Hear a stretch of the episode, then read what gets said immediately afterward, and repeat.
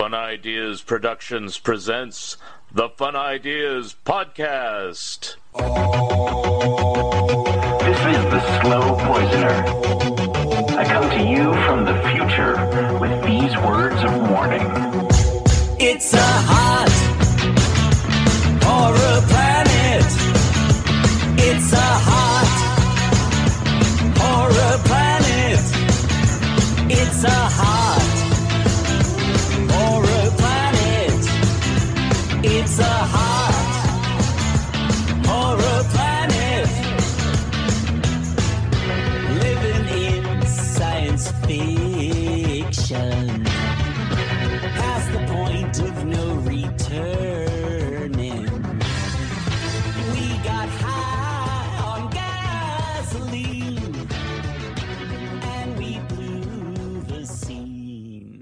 Hi, this is Mark Arnold, and welcome to Fun Ideas Podcast number 97.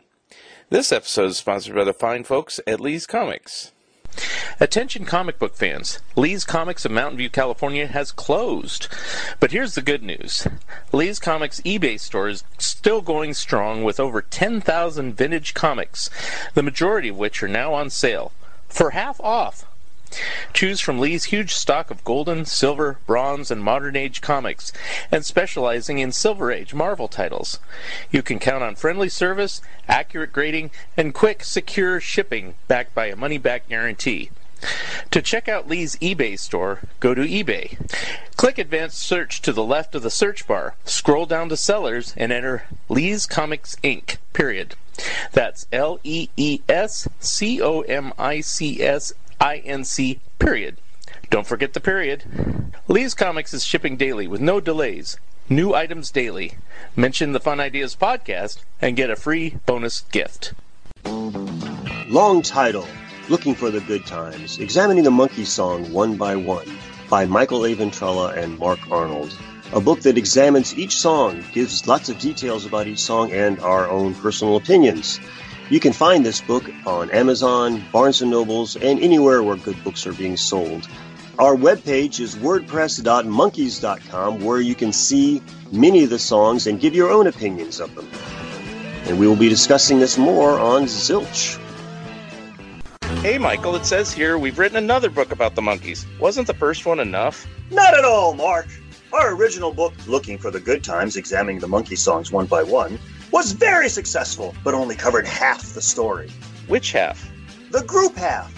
Our new book, Headquartered, a timeline of the Monkees' solo years, covers the solo half.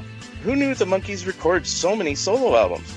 Not only that, but this book covers all of their solo projects, including stage shows, horse racing, running record labels, directing and starring in TV shows and movies, voice acting, and jail. Jail? Did the Monkees go to jail? Ah, you have to read the book to find out. You sold me. Have you sold them? Who, who, who's them? Those people out there listening to this. Well, listen to this. This book has discographies, photos, and other information about the prefab four Mickey, Davy, Peter, and Mike, the solo Monkees, plus another nifty cover by Scott Shaw. Wow, he did our last cover. And this one's equally good. Where can you get this masterpiece? Announcer. Announcer, that's me. Get Headquartered, a timeline of the Monkees solo years, written by Michael A. Ventrella and Mark Arnold. Those two guys. It's available in hardback, paperback, or ebook from BearManorMedia.com or from Amazon. Get your copies today. Cool. I'm going to get one today. Today's guest has had two successful careers that of a successful guitarist and session man and touring with some of the greats in the music field, and also as a successful author, writing a number of books on Mad Magazine and EC Comics. Here he is, Grant Geissman. Okay, on the phone today I have Grant Geissman. How are you? Good, Mark. How are you doing? I'm doing well. And as I usually do on the Fun Ideas podcast, I just kind of start off by asking you the simple question Tell me a little bit about yourself and how you got into EC Comics and music and all the other stuff that you do.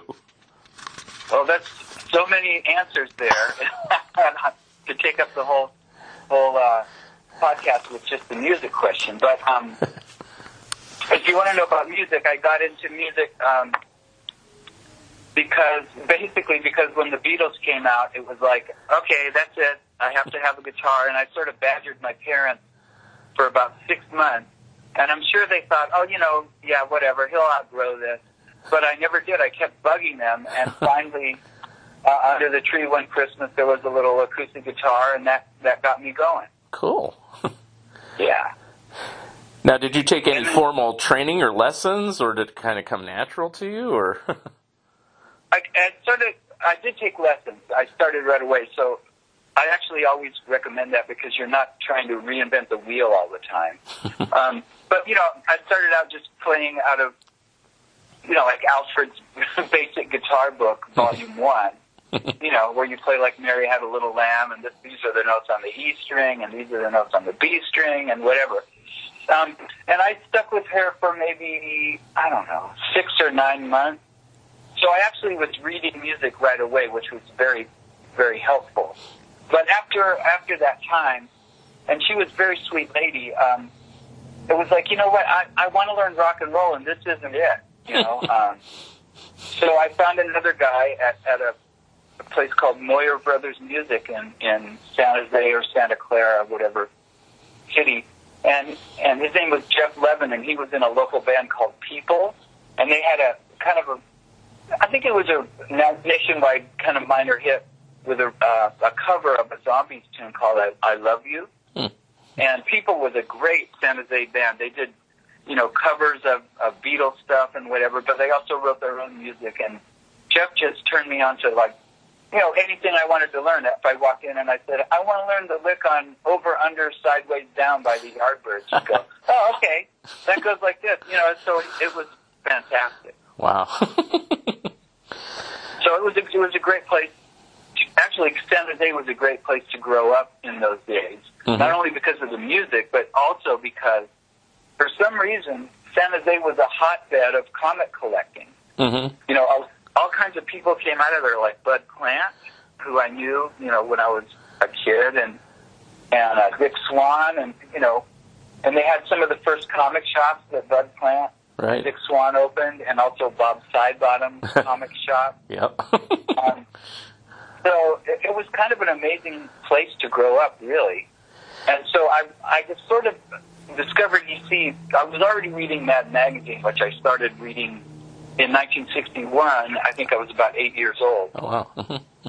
And so I was into, you know, I knew the names William Gaines and Nick Meglin and Al Feldstein and from the masthead. And then uh, I was also buying the Mad Pocket book. And one uh, one time I went into Books Incorporated, which was in Town and Country Village Yep. um, in San Jose. And next to the Mad paperbacks was this little paperback called Tales from the Crypt. Huh. It's like, oh, what is what is this? And I opened it up and I saw Wallace Wood and you know, and I immediately recognized that this was connected to Mad Magazine somehow. And I, you know, and so that was those books that came out after that as well. That was my first introduction to EC, and so uh, that's where it all went wrong. Now you talk about growing up in San Jose, but you weren't born there. How did your family end up in San Jose? And where were you born again? I'm sorry. Well, I was actually born in Berkeley, and Okay. then I think I was about two, and somehow they moved in uh, to San Jose, and um, but Was- you know, Was your dad into some sort of high tech, like IBM or something like that, or? You know, my dad, um, well, actually my stepfather, but Oh, they had an electrical con- contracting company in San Jose called Butcher Electric, oh, and I guess, I guess we moved. Well, because my mom and my real father divorced when I was around two, and then she married uh, Irving Butcher, who had Butcher Electric. So that must have been when they moved to San Jose. got it. Okay. So that, that's how that happened.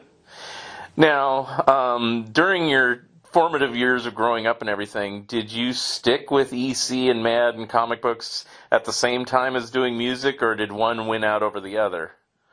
No, I, I stuck with it. You know, actually, you know, the music thing was always number one. Mm-hmm. Um, that's what I studied in college, and you know, I played in, um, you know, college, big high, high school and college jazz bands, and then on the weekends, um, I would play in, uh, you know, rock bands, or we always had garage bands, and we were always doing gigs and stuff. So the music thing was always the most important, and the comic collecting thing was just kind of the side thing that I really never gave up. But it wasn't, you know, a lot of people didn't even know I I collected unless they were in that comic circle.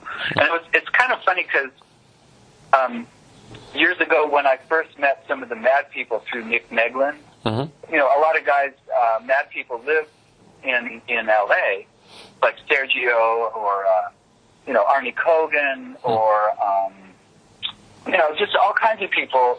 A lot of the writers live in Frank Jacobs lives in L.A. so I met all those people, but they only knew me as the Mad guy.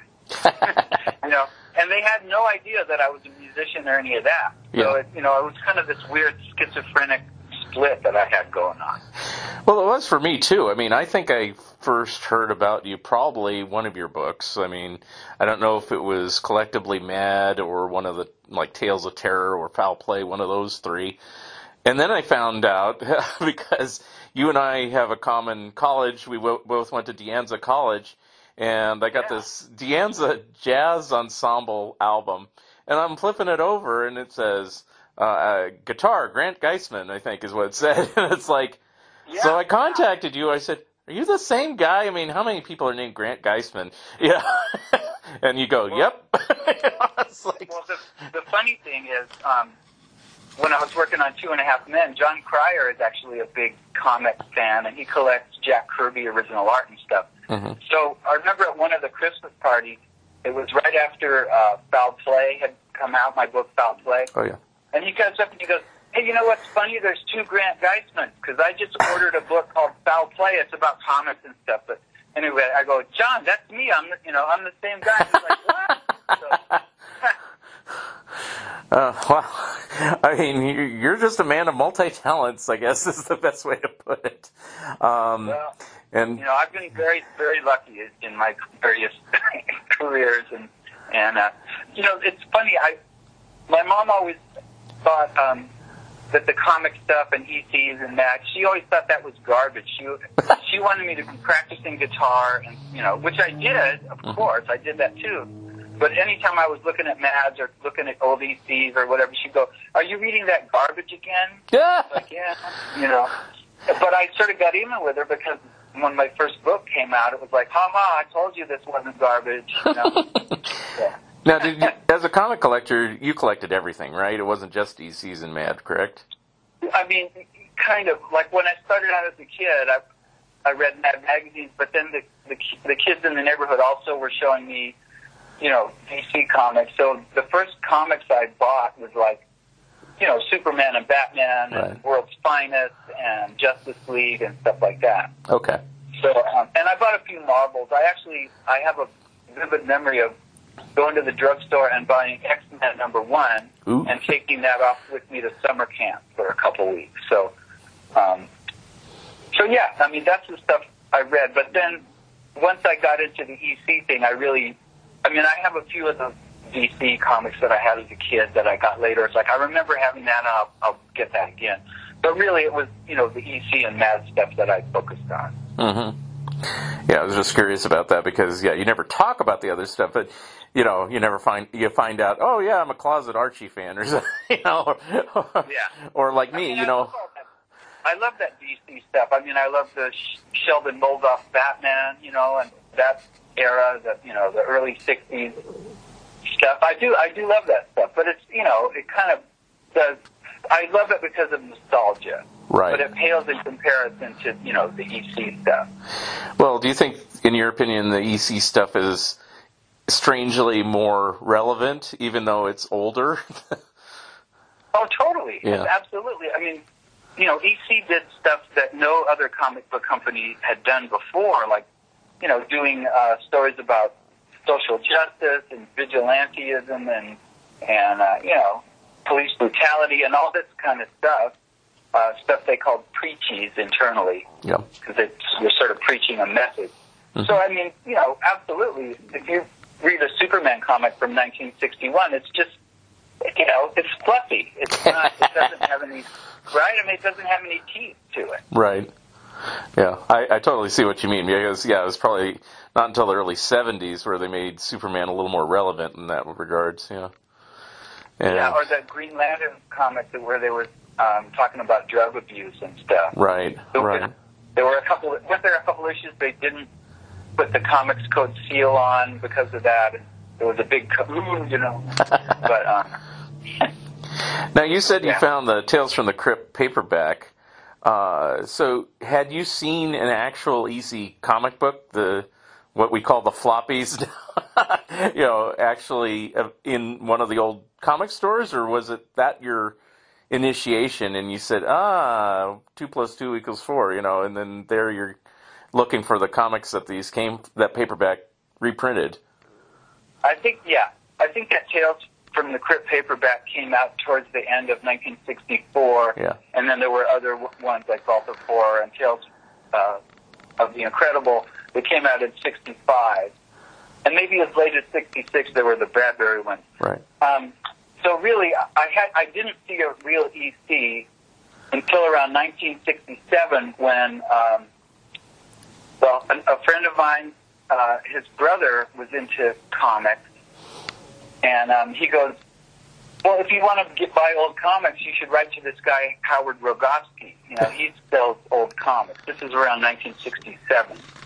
And I sent away for his catalog, and um, you know, they had all these mads, and I was interested in c- completing my mad collection. So at that time, I had, I don't know, few dollars saved up, and I could have bought like one of the later mads. And I showed my dad uh, this price list, and, and mad number one I was available for $15, Mm.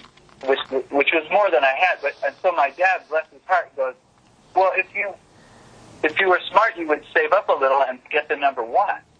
And I was like, oh, okay, well, let me do that. So that was actually the first actual, you know, EC comic that I ever saw. And then I began, buying more Mads and stuff uh, through Rogofsky. And one time, he sent a note back saying that my choice that I wanted, some Mad comic, I probably, was uh, not available. And, you know, wanted you choose something else from one of my lists. So just on a whim, I'm like, okay, well, he has this Vault of Horror 32. I don't really know what it is, but it's got to be like those paperbacks that I saw and have. so I sent for that, and that was the first actual, you know, EC horror comic that I ever saw. And that actually is still one of my favorite EC issues ever. Mm-hmm. It's got, you know, it's got that great censored cover. Like, what, what is going on here? You know, this guy. It looks like he should have an axe through his head, but it's just a bunch of lines. It just has a very shiny head. yeah. Yeah. So, and then not too long after that, you know, maybe within in that same year or or very soon after. Well, they have the San Jose flea market, or they had it at that time, and my mom and I would go down there, you know, early, and I would look for comics and records and stuff like that. And I bumped into somebody that goes, "Hey, you know, if you're into comics, these guys just opened up a little comic shop on in downtown San Jose. Uh, you know, you should go down there." And I wasn't driving a car or anything, so I think I rode my bike down to where I could get the bus to downtown San Jose. and, and so I did that, and I met, you know, Bud Plant and Dick Swan and all these guys because Right. they had this little shop. And um, so then I started buying stuff from those guys. And, and it's, you know, they were just high school kids like me, but somehow or other they had all these old comics. And it was very cool. So when do you think you, or have you, uh, when did did you ever get a complete collection of ECs, and do you still have it? I guess is the question. Yeah, I, I mean, I've actually had a, few complete EC collections. I've, you know, I've sold them off at various times, um, just for various reasons. One Right. time I had, this was about 20 years ago, I had kind of an existential crisis, and I felt like the stuff was all weighing me down. So I sold off, a, a, you know, a big chunk of the collection I had then, but I still kept a core collection going. But then, this is like 20 years ago, uh, um, and within about three months, I was like, I'm not happy without my stuff. And, so I got right back in, and you know, I haven't really sold anything yet. Okay, because I think that's when I first met you. I, I, I met you at one of the shows. I think it was in San Jose, or you know, and uh, you had said, "Yeah, I sold all my Mads," and I go, "What?" you know, it's like, and then you know, I knew you were collecting again because you were working on other books, and you know, it's hard to do everything from memory, so I knew you needed stuff. you know, Well, everything. I so as part of the core collection that I kept, I, I had made a set of bound volumes of Mad magazines and comics that I had personally bound. Mhm. Um, and so I kept that stuff, and I kept all my reference material and any anything that I had had personally bound, you know, which is quite a, a lot of stuff actually. so I kept that as the core, and then I just started, you know, building out from that again. Mhm. I did sell all my single ECs like 20 years ago, but I had sold ECs before, and then I always part of it is, you know, it's fun. The thrill of the hunt is always fun right. you know. So like, but you, you really couldn't do that now. I mean, prices even 20 years ago were still such that you could you could affordably put a collection together. And you know, Right. now I don't I don't know if that's Right. Yeah. Unless you're going for like the later issues, like uh, Impact or something like that, the new direction title. yeah. I mean, yeah, but no, the prices have just gone so insane. You Yeah. know, it would be very difficult to do that. Yeah. You know, but I learned my lesson. I'm not doing that again. Now, I have your book titles written down so I can just say them, but w- which one was first, and how did you get into being published? I mean, who found out you were a collector and writer and stuff? Okay, so what happened was um, probably around 1987. You know, I had this collection. I, I had a lot of ECs. It wasn't a complete collection then, and I had all my math up to a certain point. You know, like probably after college, I stopped buying maths on the newsstand and stuff. Um, but I still kept all my early collection. And maybe around, I don't know, probably 1987, I thought to myself, I'm going to complete this collection. And it would also be really fun to get all the stuff that I never had, like rare stuff like the Mad Straight Jacket and Mad Jewelry and all the stuff they kind of advertise in the magazine. Um, the Mad T-shirt and that kind of stuff. So I started putting ads in like antique journals and um, some in the Comics Buyer's Guide and stuff that I was looking for this stuff. And really, at that time, there was maybe four or five other people that were seriously looking for this stuff. Um, so not very many. So I, you know, you could actually find stuff in those days. um, so then, little by little, I amassed this huge collection of pretty rare stuff. And well, I had done journalism in high school, and I always enjoyed writing, and um, I was pretty good at it. But the music thing was always so paramount that I never, you know, considered doing anything with writing. But somewhere in the back of my mind, it's like I would love to do a book someday. I don't know what. But, um, so anyway, I had, I had amassed this big collection, and I had found this little network of a handful of people that were mad collectors and, and had stuff, you know.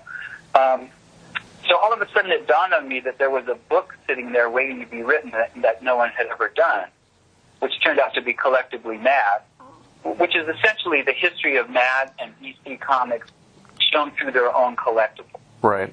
Um, so, so I actually, uh, well, I had met Bill Gaines, and I had gone to uh, New York to play Carnegie Hall with David Benoit. I- think this was in 1988, I think. hmm And um, me and a buddy of mine that was in, in the band, we got talking, and he goes, "You know what I always wanted to do is go down to Mad Magazine." It's like, wow, I would love to do that. So we just went down there to 485 Madison Avenue, and um, you know, we announced ourselves, and, and they would give little tours. And I think Joe Raiola took us on a little tour. But I had brought with me, I guess I knew we were going to do this. We must have talked about it in advance. So I brought um, some pictures of my collection, and I had the Mad World of William M. Gaines with me. And, he, and I showed these to Joe Raiola, and he goes, oh, well, you're not just, you know, readers. You're like true fans. You know, you got to go in and meet Bill. So he, he went in and he goes, you know, this, these guys have pictures of their stuff. And anyway, so I went in and met Bill. And I told him, because he's usually a little wary of, of people Oh, yeah. he didn't really know them.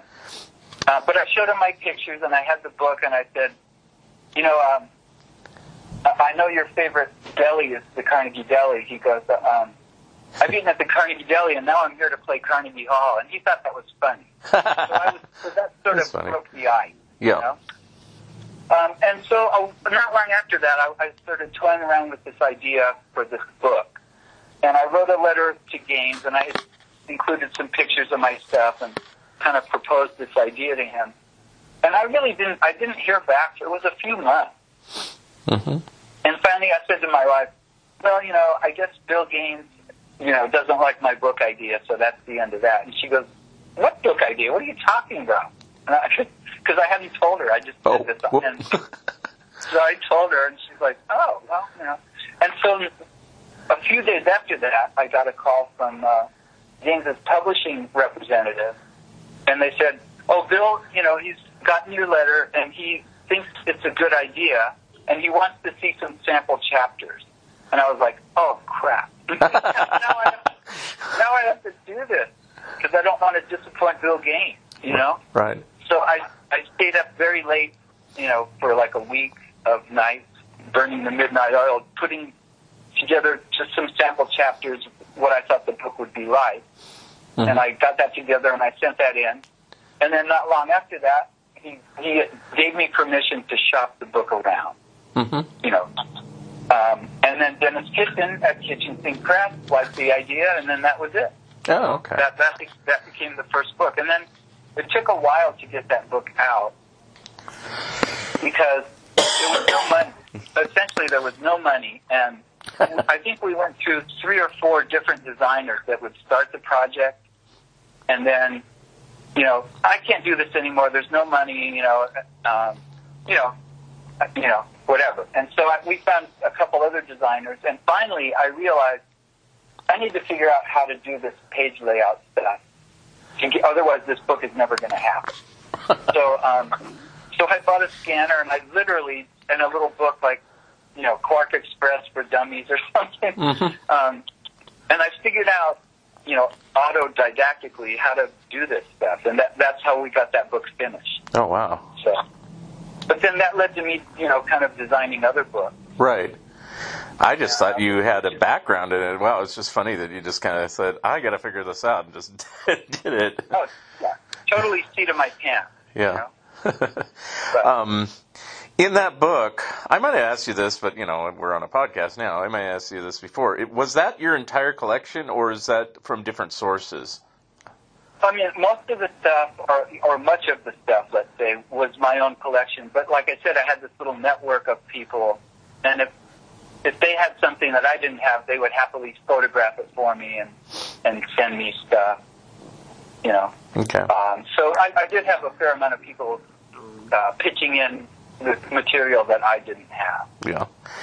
And I forgot. Did you ever secure the Wally Cox gold bar cufflinks or no? No, I don't know where those are. Yeah, I don't know where. because I, I I think you said in the book that was the rarest item in the book. You know, because it's like nobody had them or something. Well, the, I think there were only two made. Yeah. I guess they actually sold one pair to a guy who had, you know, he had enough money. I think they were a lot. They were a couple hundred bucks. Yeah, yeah. They were gold plated, and so only one person ordered them, and then I guess Gaines ordered a set. So there were only two sets ever, and um, you know, so yeah, that has to be the rarest thing. and technically, I suppose it's not even a mad thing since it doesn't even say mad on it. It just happened to be an ad, but you know. Um, Well, you know, if it was advertised in Mad Yeah. as something that they were offering, then that sort of counts. Right, right. Now, what do you think is still the hardest thing now? Is it uh, besides that? I mean, is it the jewelry or like the straitjacket or other things? Um, probably there's a couple pieces of the jewelry that almost never surface, like the lapel pin never surfaces. Um, probably the the charm bracelet after that rarely surfaces. The um, the cufflinks and the tie tack actually show up fairly regularly, so those must have been the, the biggest sellers. Hmm. And um, when you got some of your things, like you know, like the straitjacket, I mean, since there weren't as many collectors in those days, I mean, uh, do you remember like what you paid for them and stuff like that? Yeah, well, the straight jacket I got in a trade. I Oh. had these little Mego superhero dolls that my mom bought me. They're, they're little. I have, still had them in the boxes and everything, but I didn't. I didn't really care about it. mm-hmm. And um, I think Dick's my buddy Dick Swan, you know, from Yep. San Jose, goes. I know a guy that has a straight jacket, and he might be willing to trade it or something. So I contacted the guy, and I and I and he, he said he was into superhero collectibles, and I was like, oh, excuse me. Um, I have these Mego dolls. Maybe you'd be interested. And he's like, oh, I'll trade you straight across for the straight jacket. I Wow, was like, okay. cool. So it had the padlock and everything. um, let's see. The first one I got, I don't think it, it didn't have a padlock. Oh, okay. but then that sort of went with the collection that I, you know, sold 20 years ago. But then I got another one after that. Oh, okay. And basically, it was kind of good culling the collection down because I had so much stuff, and a lot of it I had just gotten so that it could be in the book. Right.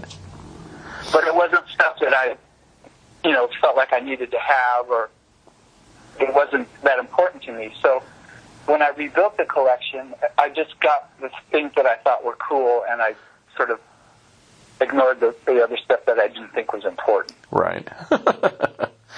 yeah, the only reason I'm asking is because like the straight jacket in more recent years has kind of become one of those holy grail items. Although I've seen a few, I don't have one, but I've seen quite a few over the years, you know, but they're they're usually pricier than I want to pay for one and they're nice, I suppose. But you know Yeah, but what do you do Yeah. what do you do with it except smoke your pipe and put a big salami in the pocket? I don't know. Anyway. exactly, like in the ad. Yeah. So, You know, the thing, the thing is, Right. prices have come down on a lot of that stuff since eBay. That kind of leveled the playing field substantially. Because before that, you would just be if you happen to stumble on something, Right. You know. Um, but when eBay came around, you know, stuff started surfacing. It still doesn't show up like the straight jacket doesn't show up all that often, but they're, you know, they have popped up. But, you know, they used to sell for, you know, twenty five hundred, three grand, wow. and I, and I think the last few maybe have been more like in the fifteen hundred dollar, right. which is still a lot of money for something like that. But you know, eBay, like I say, has kind of leveled things out. Yeah. The old the old item I tend to see a lot on eBay, so that must have sold well, is the Halloween costume. Seems like that gets on there quite a bit. Besides, you know, general things like pinback buttons or something, you know. Right. Yeah. The, um, the, what you don't see, almost, almost never see, is the, what they call the Mardi Gras Halloween costume. It was a, a thing you put over your whole body. It was this big, giant kind of Mardi Gras looking mask. mm-hmm. Um, and that version of the costume never surfaces. But the other one, which came in a box, you know, from Collegeville Costumes, you, that does surface. Yeah. So I assume that must have sold well that version, you know, at least at the time. Yeah. And the Mardi Gras one was so big. You know, like the littler one is in a box. You could just throw that in the garage and it would it could survive. But the Mardi Gras one was so big, it didn't come in a box. It's like, what are you going to do with it after a while? So I, I imagine most of those just got tossed out. yeah. Do you have one now, or is it? Uh, yeah. oh, I okay. Cool. um, so, what was your next book? I mean, uh, so collectively, Mad did well. I know you did like a deluxe edition and stuff like that. And did it, that immediately lead to? I think was it Tales of Terror or Foul Play was the next one. The Tales of Terror was the next. So after I did Collectively Mad, which I mentioned, it took quite a few years to get that out. I think it was like five years from when Bill said, "Yeah, let's do it," and Kitchen Sink, you know, signed the contract. And I think it literally took five years to get it out with all the design people quitting and just stuff happening. And Gaines saw the manuscript, but he never, he did not live to see the book published. But the first thing we did was uh, print up and have him sign these 500 tip-in sheets for the limited edition. Ah. Um, and so we had those. And then when Bill died in '92, which was a terrible day, but you know, so we had the sheets. And when the book came out in '95, they're like, well, people are like, well, how could this be Bill's signature? He's dead, you know. I was like, well, he wasn't dead before, you know. And that's not unique. I mean, I've seen it happen on other publications. They just happen to get the person to sign in advance, like you did, and so. Uh, right.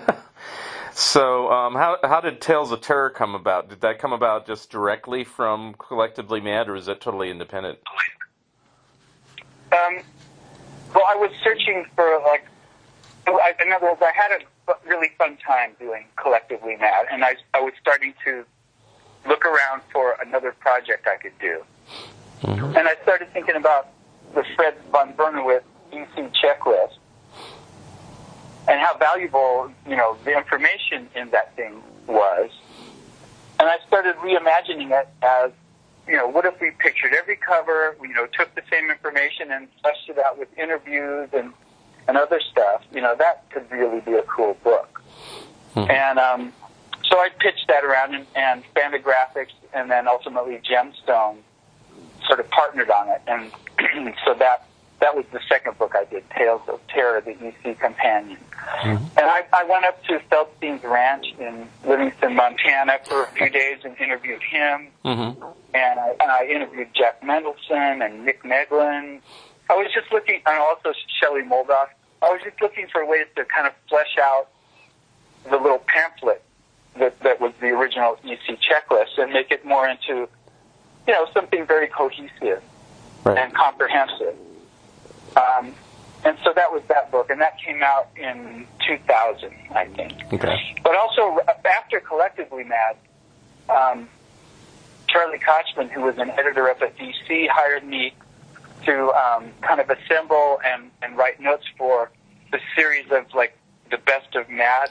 kind Oh, of that's books. right. Yeah, you did those. I forgot about that. Yeah, Mad about the 50s, 60s, 70s, 80s, and 90s. We did five of them hmm and and that was a lot of fun because I would talk to the you know the EC people that I mean the mad people that I knew and get little anecdotes from them to flesh out my notes and stuff. And you know that that was really fun trying to pick the best material from those decades but also material that kind of showed you the shape of the decades like what happened during Mhm. various periods of time and stuff. It, it was fun you know trying to organize that Was there a reason those came out like in non chronological order? Was it for sales Yeah. reasons? Okay. Yeah, because they wanted to do the, what they thought was going to be the biggest seller first, which I think was the 60s. Right. Okay. And then they did, I think then, did they do the 70s? Yeah, they did And then 60s, 70s, and then 50s, and then 80s and 90s in that order. Yeah. Yeah, they were doing them because they wanted to, you know, the series to succeed, so they went for the biggest sellers first. Makes sense, but I mean, it was just kind of curious. It's like, what happened to the 50s? And my initial thought was because there's always kind of this weird question mark on the first 23 comic book issues of Mad. You know, who owns the rights to it? Is it EC or is it Gaines or whatever? You know, you know, it seems like there's a weird thing. Like even when Cochran reprinted the magazines, he had to do it in a certain way or something like that, compared to, yeah, you know, Yeah, well, those are controlled under the Warner Brothers slash DC umbrella. yeah. Those, well, all, all, all issues of Mad are under that, Okay. so, including the comic book ones. So. Right, but I mean, Mad comic book versus everything else EC is like, you know, when whenever you include Mad with EC, isn't there like a little bit of a hurdle you have to kind of jump over to get the rights to do it that way? Yeah, I think so. Okay. But yeah, because you know, When he sold off Mad, he kept the rights to all his other EC properties. Right. So, so uh, but you know, when Bill was there, like with Cochran, he would just give Cochran the right to do stuff. Hmm. And then, and then when it became more corporate, I think it got more difficult to do certain things. Ah, But- okay. Because, um, uh, let's see. So yeah, because uh, you know, like I said, it just seemed like you know, I don't know how hard they are to find, you know, compared to the other EC sets that Cochran did, but it seems like you know at one point then Warner had to do their own archival version, DC Archives or something, to l- lay stake on those first 23 issues again. you know, I don't know. It just seemed weird. No, they, they didn't have to do it. I think that was part of a, just an ongoing archive series that they were doing in, with their Oh, various okay. topics. But they didn't. They didn't have to do it for any particular reason. Okay. Now, um, another series I remember, didn't you, uh, or they took excerpts from your Mad About the Decades type books. Uh, didn't they take, it, did, were you uh, the one that helped get like the first 10 or so uh, paperbacks reprinted? I think there was 12 of them actually. Yeah, that was through Okay. iBooks. That also came through my friend Charlie Kochman. Okay. uh, Byron Preiss had this company called iBook, and he wanted to um, reprint the first, you know, the very earliest Mad paperbacks, like the Mad Reader, Mad Strikes Back, you know, all those. And they asked me to do the notes for them as well, and that was cool because those are, you know, that was the first. Um, both I mentioned the Tales from the Crypt stuff, but these early, um, like the Mad Reader and stuff, were published by Ballantine, and that was basically all the early Mad comic book material were in those. So Mhm. I also collected those as a kid, so I knew, you know, I knew who these artists were, Wood and Elder and all that. So that was I understood the crossover between the horror and crime comics and Mad and and EC and stuff. But yeah, that was really fun to put those together. hmm Was there a reason uh, that it ended at book 12, or is it just because that was all you were going to do? Um, the reason, uh, sadly, Byron Preiss uh, died. Okay. That was the end of the company and the end of the series. So that Okay. was a shame. I didn't know But if that been- correlated, it- but it- yeah. Yeah, it- it did correlate, but it might have been running out of steam anyway. I think they might have were thinking of they might have been thinking of stopping with the Mad Frontier, which they never did. Yeah. They never did that one. Yeah. But um, they might well well have stopped, you know, Yeah. after that book, even if nothing had happened to Byron. Right. I just thought it would have been neat to have the Mad Frontier with the JFK rocking chair cover, as it were. But Oh yeah, you know, it would have been great. Yeah, you know, because that one's kind of hard to find. I mean, I have a copy, but you know, it's like. Um, now, on Tales of Terror, since that was uh, co-authorship with uh, Fred Vernowitz, and he also did some Mad indexes. Was there ever discussion, or even now, is there ever any intention of uh, reprinting those old Mad indexes that he did? And No, so- that seemed like that would have been kind of too daunting of a project. somehow, you know, because there were you know way more issues of Mad, and just it would have been really complex to do it. And now you can just go on Doug Gilford's um, true, true. you know Mad, Mad cover site and look up all that stuff. It's all in there. True. Okay, that's true. It was like uh, when Tales of Terror came out. I don't think there was much of an internet even at the time. I mean, I guess there was, but there certainly wasn't Doug's great Mad site. So anyway, Yeah. Um, now on the covers in the Tales of Terror, I've always wondered, and I can ask for this now for the the the big book that you've just done. Uh, Yeah. Were those scans out of your own collection, or was that from other sources of all the covers and Yeah. everything? From for Tales, you mean for Tales of Terror? Yeah, the original book and for the new one. Okay, so for Tales of Terror, yeah, pretty much those were all my collection. I, I think I was still missing a handful of pre-trend comics when I did that book, and I borrowed them from my buddies, you know. Oh, okay. Um, but for Tales of Terror, I got access to Gaines file copies, and I scanned the front covers um, of, you know, virtually the entire uh, collection of Gaines file copies. Oh, cool. Okay. Yeah. And I had done that years ago. I- You know, I just had access to them. And I just put them on a hard drive. I scanned them at actual size at like, I don't know, pretty high resolution. Um, and just stuck them on a hard drive because I figured these are going to come in handy someday, and they sure did. so Yeah. you did use those again for the current book? Is that No, correct? no, no, no, no. Oh, okay. Tales of Terror, th- those were just one from my own collection. Oh, And, okay. um, I, you know, scanning technology from 20 years ago is, you know, it's it's inferior to what you can do now. Right. So Okay. the colors were just slightly off on some of the, uh, the the covers reproduced in Tales of Terror. But for, you know, for the new book, those are those are what I use the Gaines' file copy scheme. Ah, okay. All right, now it makes sense. Okay. Now, be- Yeah. now we, before we get to the big book, um, your next book was Foul Play. Is that correct? Yeah. And uh, that seemed to focus more on the artists and some reprints of select stories and things like that. How did that one come about? Uh, I think I pitched that idea to the Gaines Estate, and they helped me find a publisher for that. Okay. because I wanted to do the, the book is called um, Foul Play: The Art and Artist of the Notorious 1950s EC Comics, and and what I wanted the book to be and what it is is to have a chapter on each important EC artist, you know, talking about their whole lives, you know, starting with them as a kid, however they started out, and what their training was, and whatever. Just little biographies showing that even that early work and then each chapter culminating in a representative story from each of those artists. Mm-hmm. Uh, and that, that's what we did.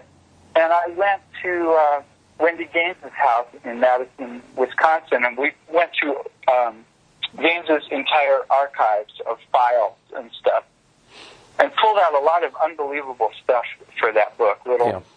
you know, drawings that the artist had done for Gaines, little jokes and office, um, you know, office artwork that was done for parties and stuff like that. Um, and it was wonderful to have all that stuff in that book. Yeah. So that was great. I think that might have become my favorite one of your books until the new one. But, uh, but cool. were there any other books that you did between that one and the new one? Um, well, yeah, I did uh, the biography of Al Feldstein. Oh, that's right. That's right. I'm forgetting the Al yeah. Feldstein Oh. book. For some reason, I think Al wrote it himself. I forgot. You helped him. and Well, I, wrote, I wrote the book. I interviewed him. I went up back up to Livingston, Montana, and spent three days with him.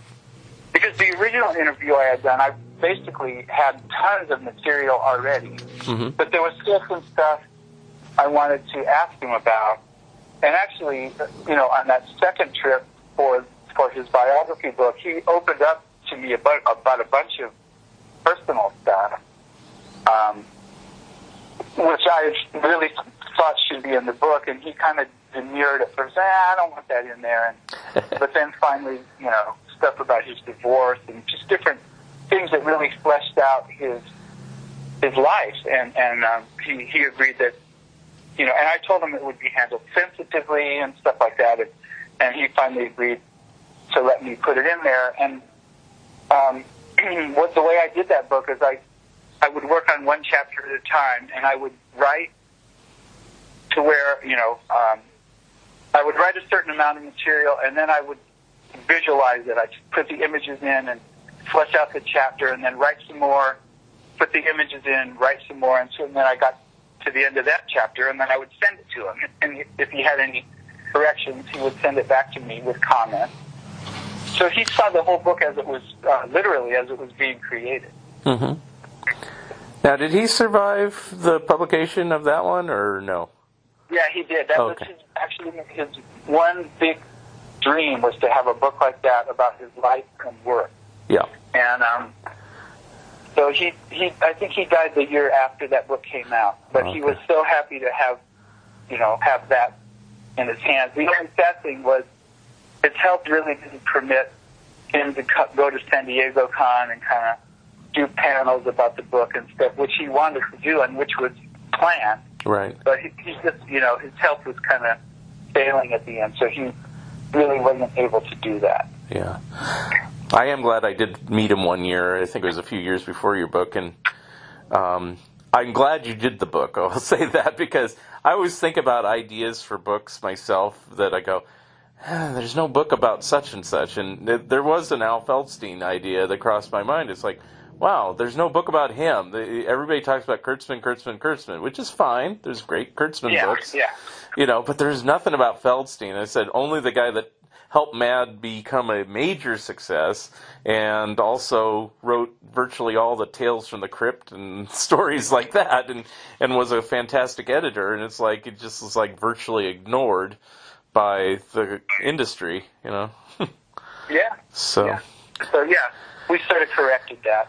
I'm glad you know, did but it. EC, EC fans in general kind of know about uh, Feldstein's contribution. Yeah. But there is, you know, and I talk about this in both uh, the Feldstein book and, and the new Taschen book. You know, there is a kind of a Kurtzman cult. Yeah. You know, people that worship Kurtzman's genius, as rightly they should. He was an incredible talent. Yes. But but at the same time, they kind of denigrate Feldstein's contributions, and, and you know, I try to right that wrong a bit. Right. And maybe it's all based upon just because they did Feldstein did panic, you know, and it's like, you know, how dare they rip off my precious Kurtzman, you know? Well, you know, yeah, you could. I mean, I'm sure that must have really annoyed the heck out of Kurtzman that Gaines and Feldstein, you know, did a knockoff of Mad. yeah. But like Gaines himself said, because look, if I was Martin at, at uh, you know Atlas or Timely or Marvel, whatever, um, you know, they would have done 20 of them. Right. So, you know, and they and they did a few over there, you know, so it's like yeah, they did. Yeah, exactly. So Gaines's idea was like, look, I'm the publisher. Why can't I do a sort of an imitation of my own magazine? Which they kind of made fun of. Like they they actually come right out on say right on the covers that Panic is an imitation of Mad. Right. I thought it was hysterically funny once I found out about Panic. I, you know, it was like they just kind of shuffled it under the carpet nowadays, you know, but back then, you know, it was like, that's pretty ballsy. But then at the same time, you know, if you only stuck with one title, you'd only get Tales from the Crypt. You wouldn't have the Haunt of Fear and the Vault of Horror, and you'd only have Weird Science, and you'd only have Two Fisted Tales. You wouldn't have all the spin-off titles of those. So, you know, Right.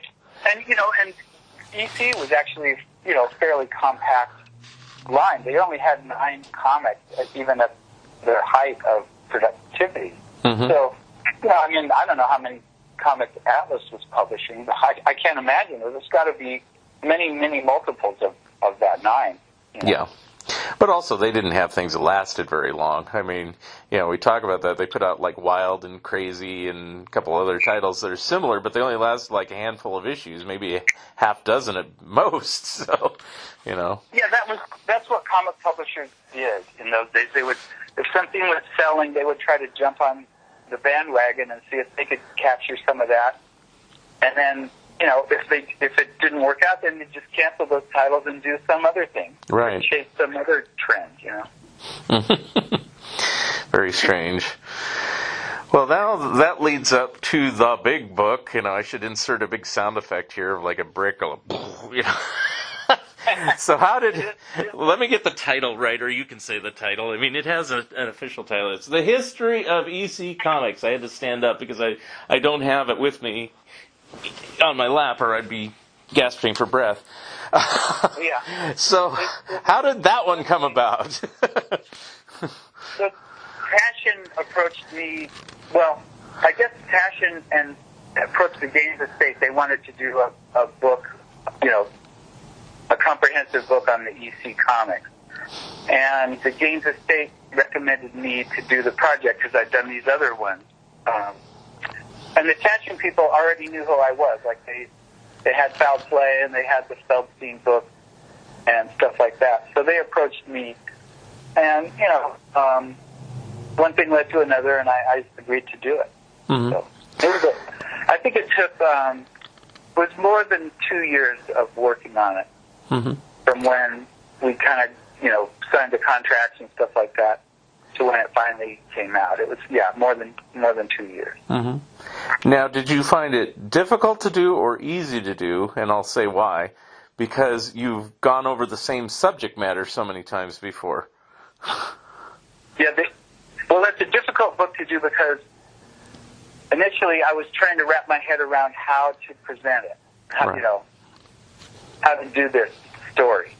Um, and I knew that I wanted to start at the start with MC Gaines and, and his contributions to the giveaway comics and very early pre, you know, superhero industry and stuff like that that um, MC Gaines was so instrumental in.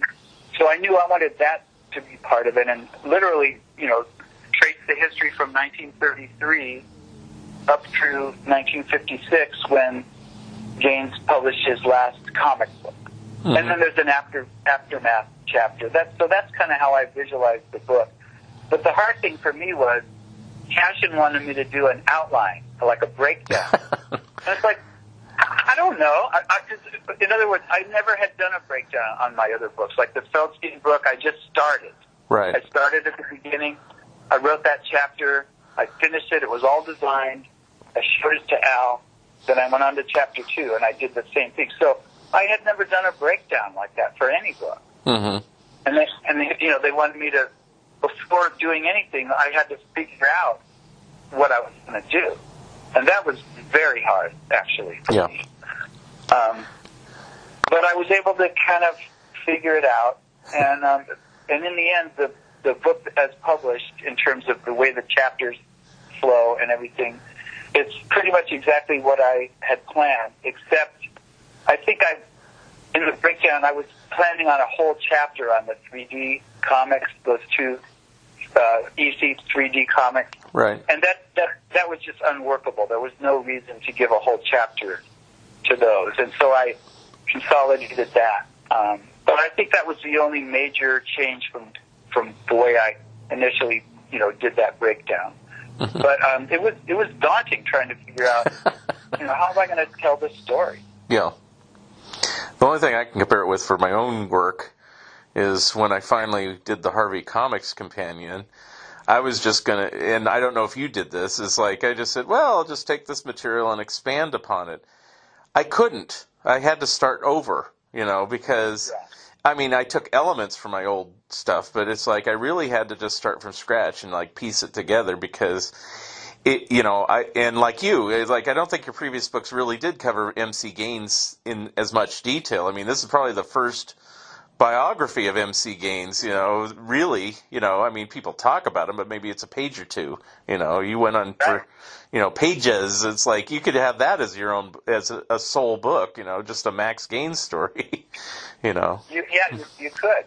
I mean, so that was actually the fun thing for me was, you know, researching all that early, because I, I basically knew, you know, Max Gaines' contribution, but then to go really in depth and, you know, find his actual comments about things he was publishing and, and stuff like that, that was very fascinating.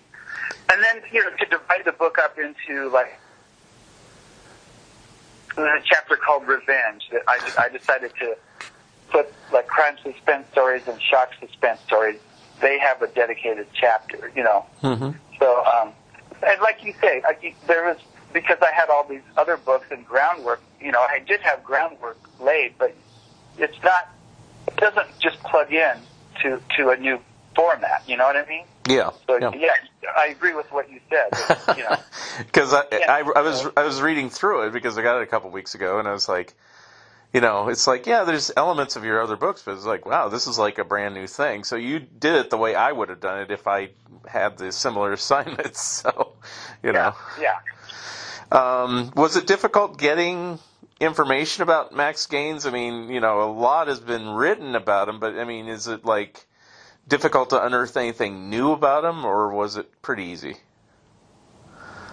Um, I had actually found some pretty rare stuff um, relating to early Max Gaines. The, the things from print magazine, and then there was a little pamphlet um, that was distributed to kind of like, I guess, to ad agencies and stuff like that about how comics can sell products and stuff. It was very early, and uh, you know, I may have one of the only surviving copies of this. It- That's that's in the book there, but uh, it's a whole article from MC Gaines talking about you know how comics can sell products and stuff like that. So I did find some great stuff that I don't think anyone else had kind of accessed before. Right.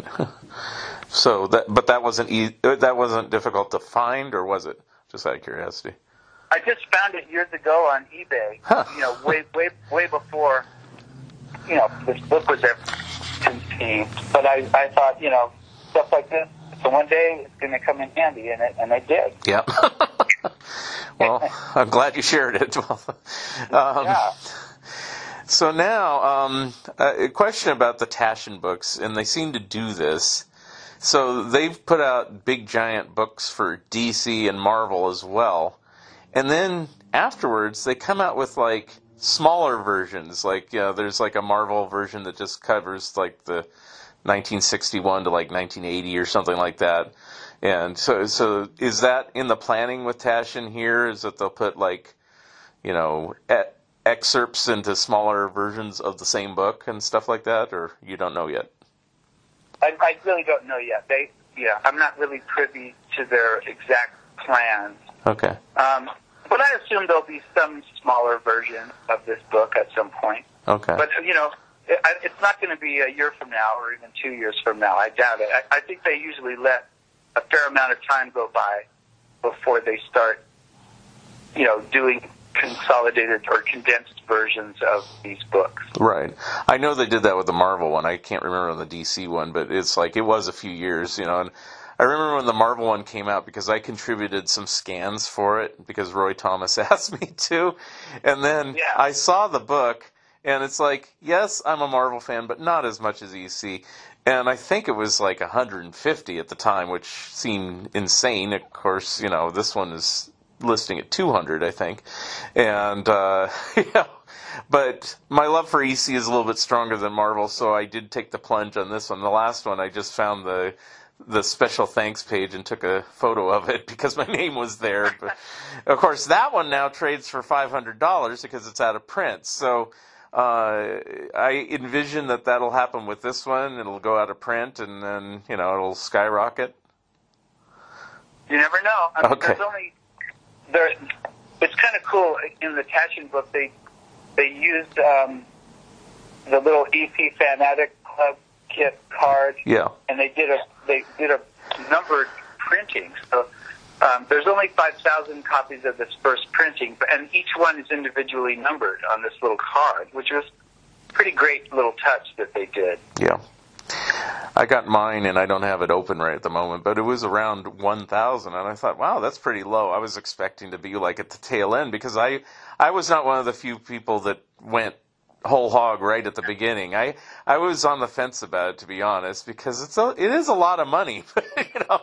And Yeah. you know, and I said, you know, it's like and you know, a tip-in sheet with signatures doesn't necessarily sell it for me. I mean, it's like I just have to know if I can afford the thing. And then finally, um, I think it was my friend. Well, you know him too, Lee of Lee's Comics. He says, sure, you know, yeah. if you don't get it now, it's going to be more expensive later. And it's like, you know, I kind of bit the bullet, and my thought was, well.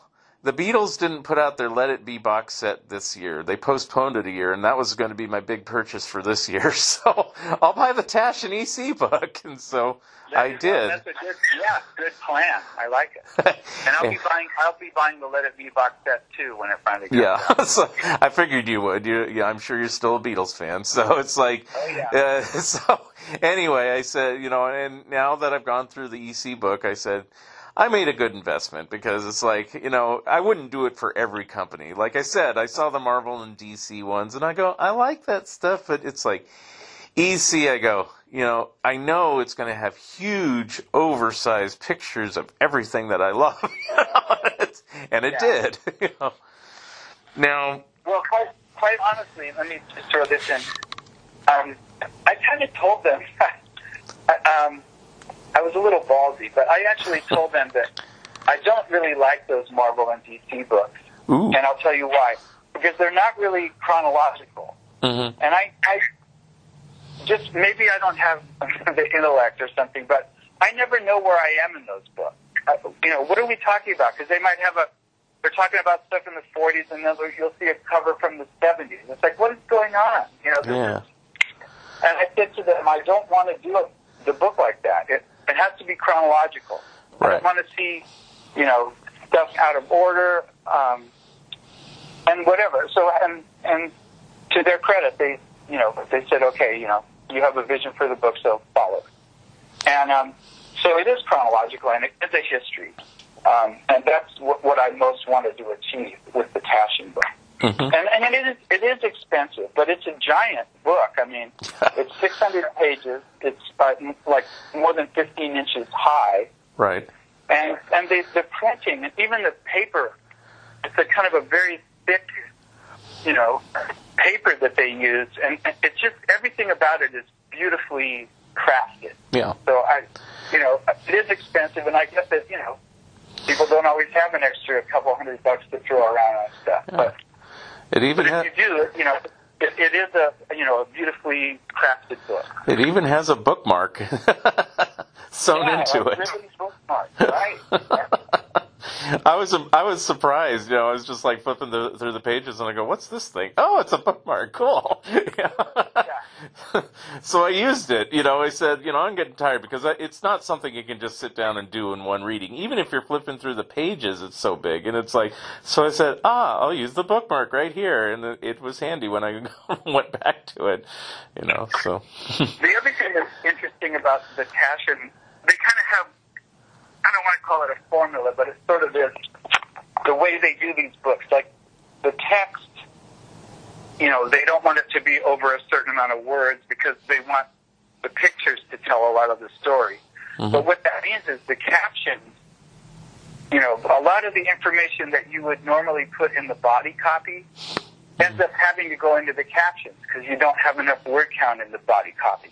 hmm So the captions in these books are way more important than in a, in a normal picture book hmm because there's so much information that needs to go in the caption. right. So, so it, it was an interesting way. You know, like I say, a lot of stuff that's in the captions I would have put in the body copy, but they that's not how they do it. Huh. Yeah, I noticed that, but I didn't know that that was purposely done that way. Okay. Um, now you laid this one out too, correct?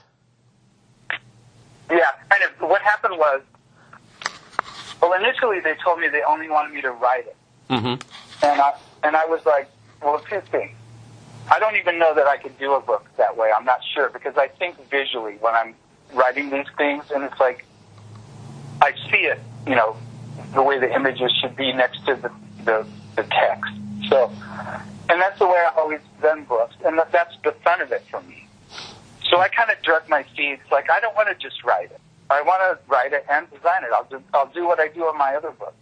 And they said okay, but ultimately they took what I did. I delivered a fully designed book, and then they kind of tashinized it. They moved things around. And they, they took some things out, which some of which I objected to, and they put it back and stuff. but um, but you know, so really it, it was a cooperative effort between Josh Baker, who's their designer at Taschen, and myself. But I, you know, I I'm really happy with the way it looks, and so I I can't complain. Yeah.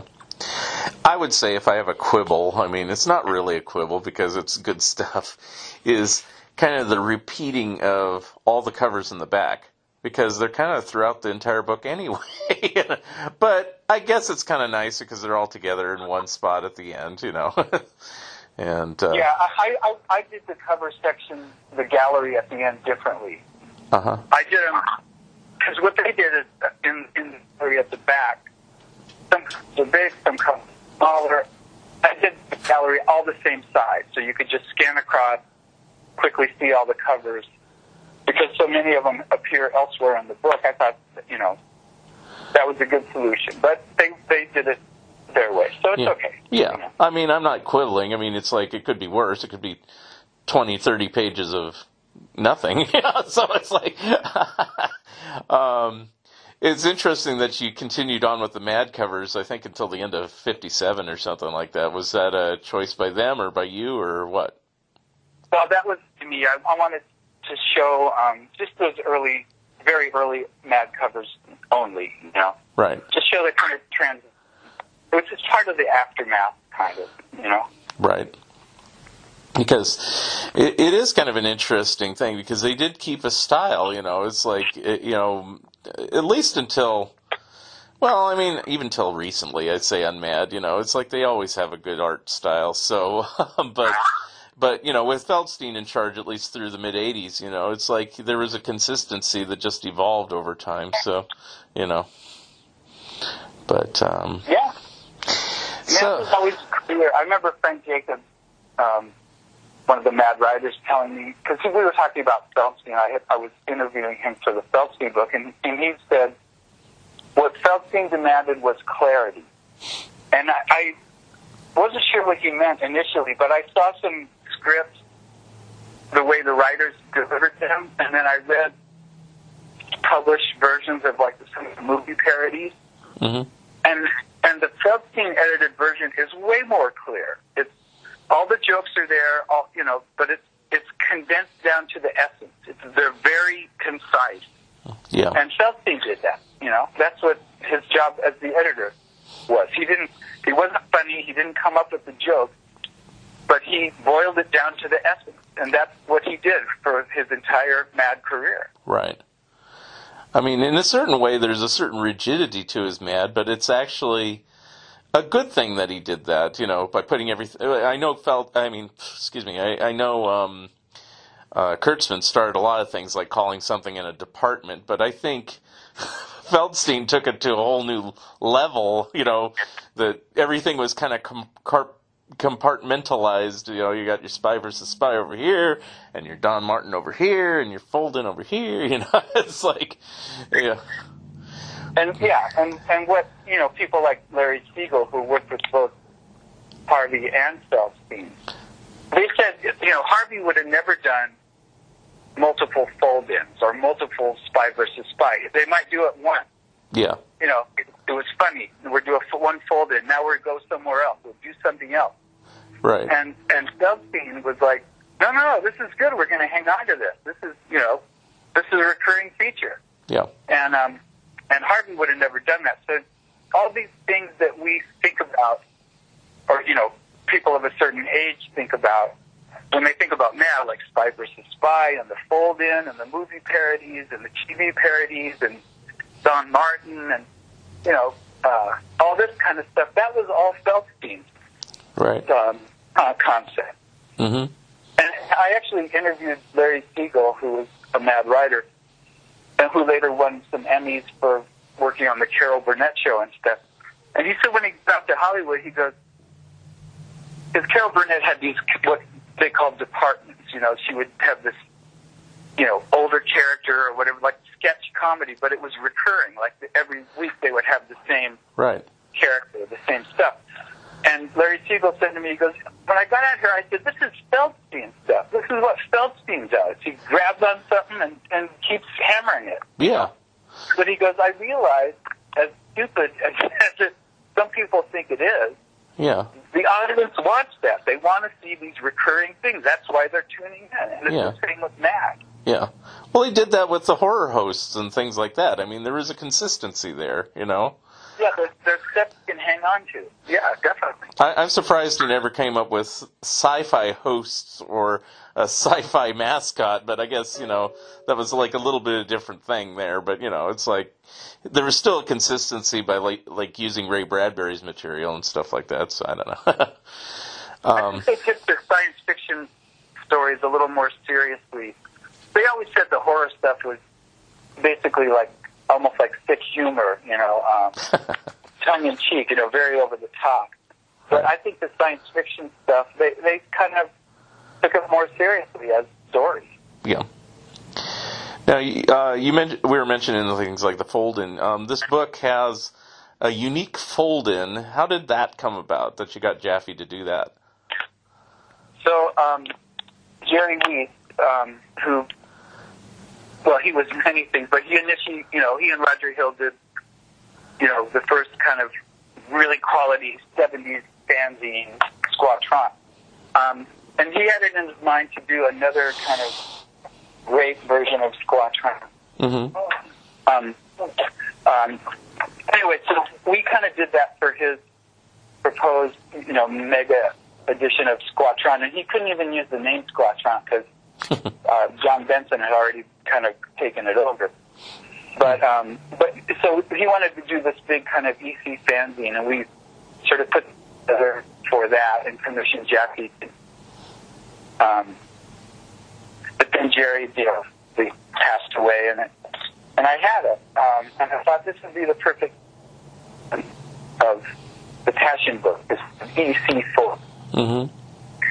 And the fold-ins um, kind of, uh, you know, the pattern. What they do is they they pose a question at the top, and they say, you know, what is the you know main problem facing EC comic collectors, and then you describe what you know what the problem is, and then there's more text at the bottom folded in, and it answers the question, what is the main problem of, with the EC collectors face, and then you fold it in and you get the answer. So Right. anyway, it, it would just seem like a perfect thing to end the book with. That's cool. You know, because it, I mean, there's a lot of unique stuff in that book, but that was, you know, totally new. You know, it wouldn't have been, you know, because some people thought, which, you know, I think it was on Facebook, which issue of Mad was this in? And I said it wasn't. You know. Exactly. yeah. Yeah. So, I mean, if you're a fold-in aficionado, and even if you have those big fold-in books, you'll have to get this to get all of them. you? That's right. Um, so what's next on your EC book agenda, if anything, or is this the be all end all? I'm done, or you never know. Um, I mean, there's still a couple little projects I'd like to do. I still want to do a Moon Girl volume. Oh, cool. You know, re- reprinting all the Moon Girl comics and various stories that have appeared in other, you know, not in Moon Girl, but in other EC books. Um, that, that's one little thing I'd like to do. There's a couple little things. It's going to be hard, quite hard, in fact, to ever top this fiction book, and I will. You know? Yeah. Did you think that going into it, or did you think this is really special? I should try to do my best. Well, I always try to do my best. right, right. but um, but you know, the, I the attachment book I figured was going to be so comprehensive that I just threw everything at it, you know, including the kitchen sink. Very cool. So there's really nothing I held back from that book. It was just like everything's got to go in there, everything that I have or can think of. Right. So, um, a couple other questions I want to ask you because I usually ask about everything. So it's like, and I'm sure you've been asked this a zillion times, and we're going to go off the EC track, but we'll wrap it up. um, uh, you mentioned way back at the beginning of the show, you know, it's like you were working on Two and a Half Men, uh, and you wrote the theme song. How did that come about? That's like totally random. It seems like in my mind compared to everything else in your career. But you know, you tell me. Well, so like most everything good that's happened to me, um, it's related to Mad in a way. oh, okay. Um, so I knew a buddy of mine called Lee Aronsohn, um, and the reason we knew each other, we got introduced because we both collect Mad Magazine artwork and Mad Magazine stuff and whatever. And Lee is a TV writer, but um, we never really interacted because of that. We interacted because if one of us got something cool, we'd call up and go, "Hey, look what I got," and come over and see it, Mhm. stuff like that. And so, gosh, I, I guess this was I lose track of the dates. Probably around 1998 or so. Yeah. Uh, Lee calls up and he goes, "Hey, uh, I'm I got sitcom I'm working on. It's going to be called Life and Stuff, and it has uh, Pam Dawber in it and a comedian called Rick Reynolds." And he goes, "You're a musician. Why don't you pitch a theme for it?" And I'm like, "Okay." So, so he told me what the show was about, and it's kind of like a like a midlife crisis kind of show about this guy examining his life and stuff.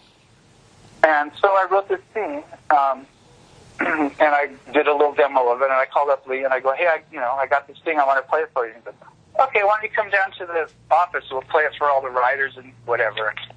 Oh, great. So brought my little boombox and a cassette of the theme that I had recorded, hmm and I I went into the office and I set up my little boombox and and I look at Lee and all of a sudden I see this look cross his eyes and I somehow knew what he was thinking, which was, oh my God, what if this sucks? I don't really know if my buddy can do this, you know?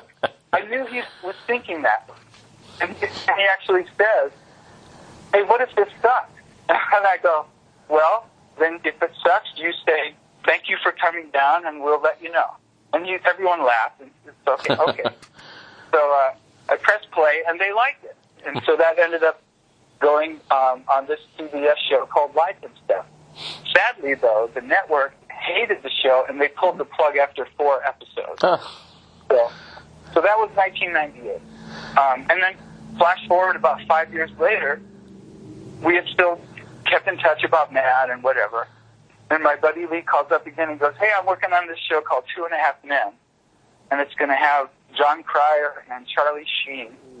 And I think we should get together and try to pitch a theme for it. And he goes, I don't know what it should be, but it should be some kind of, I don't know, Monty Python kind of something. And it needs to have the word men in it.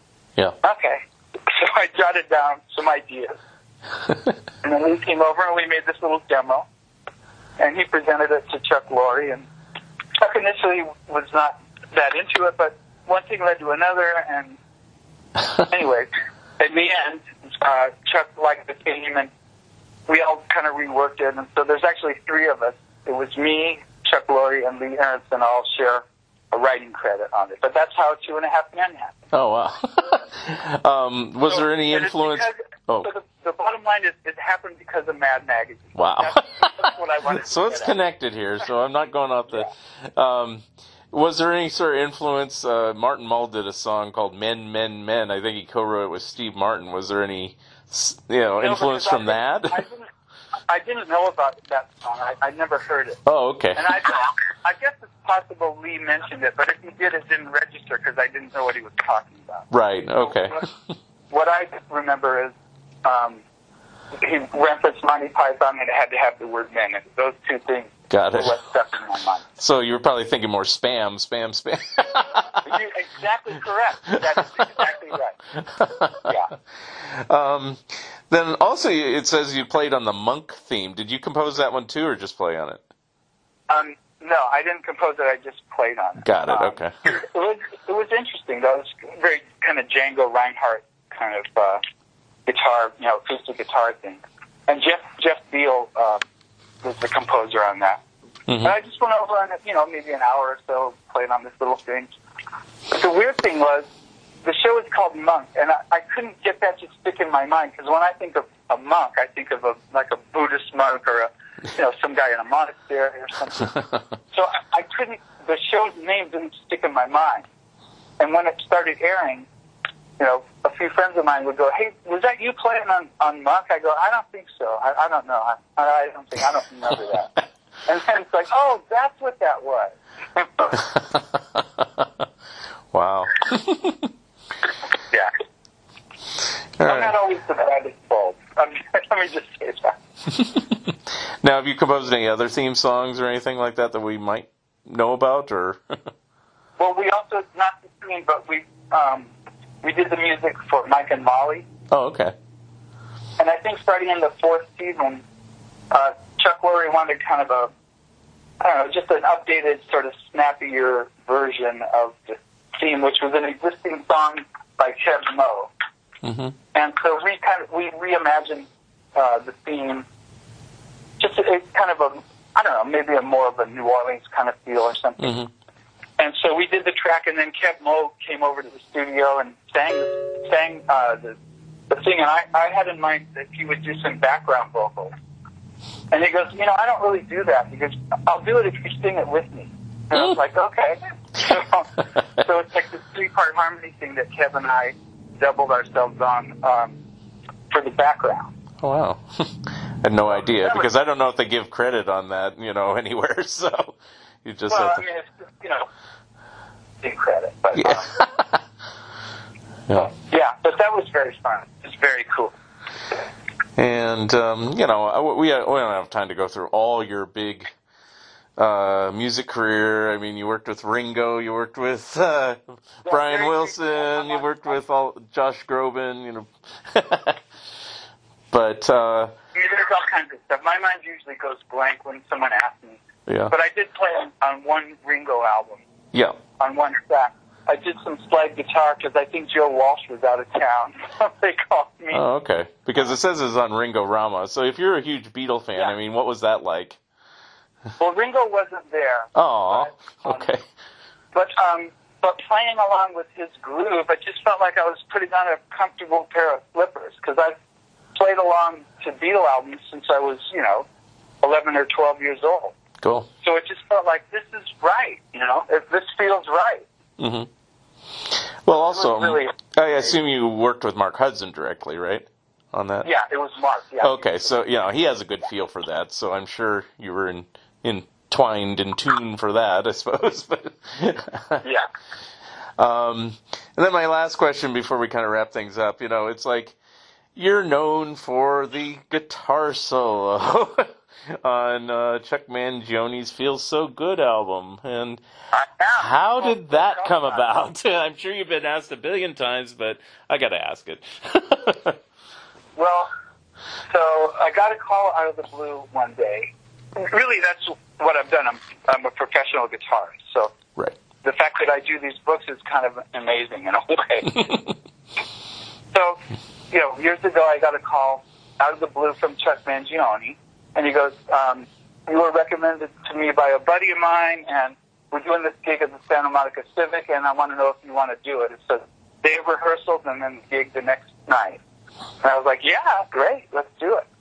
So um, I did that, and he liked it, and he was looking to add a guitar player to his permanent band. And he said, "Well, we've got this little string of dates. I don't know, five or six dates up in the Pacific Northwest, Seattle and Portland and stuff. You want to, you know, come with us on these dates and check it out?" And I was like, "Yeah, let's do it." So um, one thing led to another, and he asked me to join the band, which I did. Cool. And then the first album we did was "Feel So Good." and um, the funny thing is, the track "Feel So Good" on the album is like seven minutes long Right. starts with this whole kind of rubato opening. Me and Chuck, you know, I'm playing guitar behind his melody, and then it goes into the song, and there's I think there's like a maybe a sax solo before my solo. It's like very long, Right. and so they edited it down into this um, little single version that they could play on the radio, and that's what people yeah. it's top 40 hit. So that's why so many people remember it. Mm-hmm. And you know, and I, I actually am kind of amazing because I've had a lot of people tell me when, when I heard that solo, I had to pull off to the side of the road and listen to it. It was so amazing. It was coming out of nowhere. Yeah. So it's pretty fun, fun Now, times. now, did it come out of nowhere, or did you actually compose it? And So, well, it's kind of a long story. We did demos of a lot of the tunes on Feel So Good. We went, we went in the studio for a couple of days and ideas around, playing stuff for the first time. mm-hmm. And then we went on the road for three weeks or something. And every night we were playing this new material, so it just kept getting hotter and hotter. And, and um, Yeah. and in the daytime, we would be obsessively listening to these demos, trying to figure out what we can do to make things better and whatever. And and most of us just sort of relearned stuff we did on the demos, only played it better, you know. Mhm. And that that was the same with that "Feels So Good" solo. So maybe seventy-five percent of the solo is what I improvised on the demo, Mhm. but then I fixed that stuff I didn't like, and you know, so it's kind of part improvisation and part composition. Cool. And I have to, I have a website, and there's a transcription of the solo. Um, if you want to go on there and download it, cool. yeah, you can, you can click on. That's what I play. Wow. Yeah. now, um, you you just said you consider yourself a musician, and then you know you write books on the side. Is it hard to juggle both careers? I mean, in the pandemic times, you're probably not touring around, so it's probably easier to write a book. But uh, when you were doing any of these books you've done over the years, I mean, was there times where the publisher's like, uh, "We have a deadline here"? It's like, "Sorry, I'm to- I'm on tour" or something. No, it was able because I, was sort of off the road by the time I was doing these books. I was Okay. doing more studio work and stuff like that. So, Got it. um, and actually, I had never missed a deadline on my book ever Mhm. until the Taschen book. And I think I was, um, I, I think I was a couple months back the deadline with the Taschen book. But I've been sending them stuff all along. Like I'd finish a chapter and send it in, so they knew I was, you know, producing work. It was just such an overwhelming task. Yeah, I was going to say, you're forgiven for that. It's a huge book. You know, it's like, geez. So they were they were totally fine. You know, Yeah. um, sometimes these deadlines are artificially imposed anyway. Right. You know what I mean? Mhm. Like, here's your deadline, but really, we've built in all kinds of lead time, you know. So, and I told Sergio that Sergio Aragones was like, Sergio, for the first time in my life, I missed a deadline, and you know, I don't know. I hope they're not mad. He goes, "Oh, please." You know,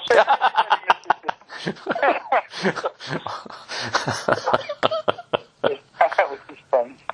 Um, well, were they trying to make any sort of particular goal or time frame? Because it seemed to come out in a good time, but Um, the only, and not because of my missing a deadline, their initial idea was to come out for San Diego Comic Con this year. ah, Uh, but, um, so they didn't quite make that, and then it came out for, uh, you know, October or, or late September. yeah, But, um, but no, the, so, and it was almost like uh, I turned the book in, and then it was nearly a year before they showed me kind of the revised galleys and stuff like that. So I think Taschen just sort of puts things out when they're ready. You know, it's not actually um, it's different because like with HarperCollins, I turned the book in, and then they're like, okay, well, so a year from now the book will come out. That's that's usually the way major publishers do stuff. They, you know, very extremely long lead times, like a year. yeah, They want the cover. The cover first is usually what they want, so they can advertise the book. But when you turn it in, it's like a year from now before you're going to see it. right, Um, and with Taschen, the cover was the last thing to do that they did. So it, I think they just have a whole different philosophy about publishing. well, But it works. No, it works for them. yeah. I mean, they do generally, in general, everything they put out is very handsome looking. It's very well thought out stuff, you know. Yeah. so Yeah, they take their time, you know. So yeah, and they, you know, it's kind of they have their expensive books. They, they're a niche market, and I think they they know where to sell these things, and they have they probably have a fair amount of people that just buy every book that they make, and stuff like that. know. right, yeah. Um, yeah, I have quite a few of them. Not necessarily the big, large volumes, but I have, you know, because it, like I said, they tend to do like expurgated versions of just little smaller versions, like even like pocket-sized books sometimes of like books that came out as huge, giant tomes originally. Um, Yeah. I, I don't know if it was them, but I think it was. Weren't they the ones that did that massively huge Muhammad Ali one? You know, it, it- it's. Uh, I don't know. I think they did, and it was like, you know, I saw it in a store once, and I said, "How would you ever get this thing home? It's like it's huge. It's like it dwarfs your EC book." So, anyway, I think, I, I know there's been some books where they provide a little coffee table with them. yeah, I think that one was one. That was one of them. It was a, Yeah. it was it was a huge book, and the cover picture was that overhead shot of the ring of Muhammad Ali defeating Sonny Liston, and Sonny Liston's on the ground, and Muhammad Ali has his uh, arms up, and the thing was I don't know, it's like three feet by three feet by five inches thick, you know, and it's like, geez, Yeah. you know, I was just fascinated about how big it was, you know, it's like, and Yeah. anyway, um, so uh, I guess that's pretty much everything I wanted to ask about today. So I mean, I always kind of end up as like, you know, where can you be seen? Of course, we're in a pandemic now, so you're probably not touring around. So it's like, uh, you know, how can people get in touch with you? How can they get your books? So go ahead and plug away everything you want to talk about.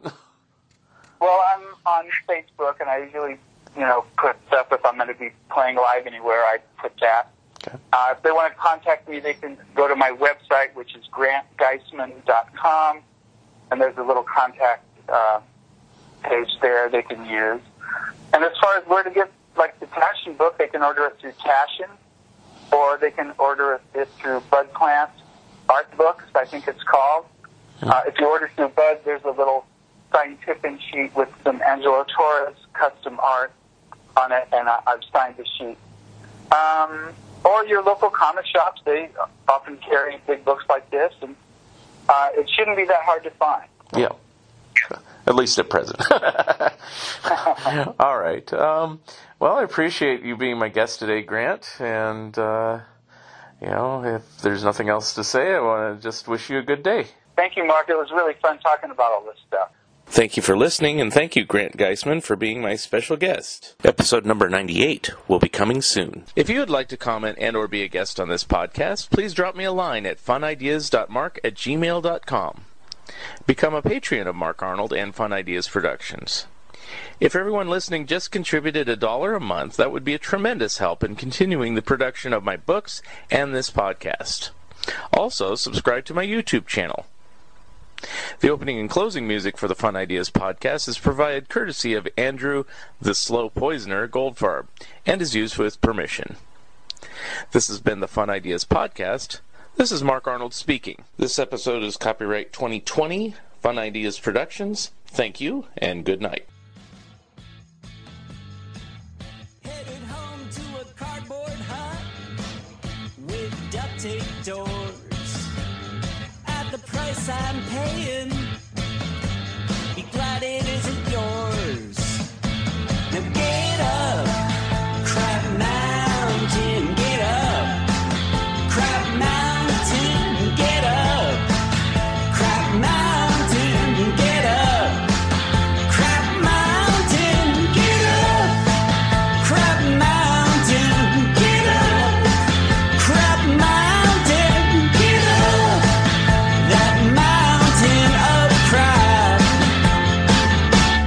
don't fall back.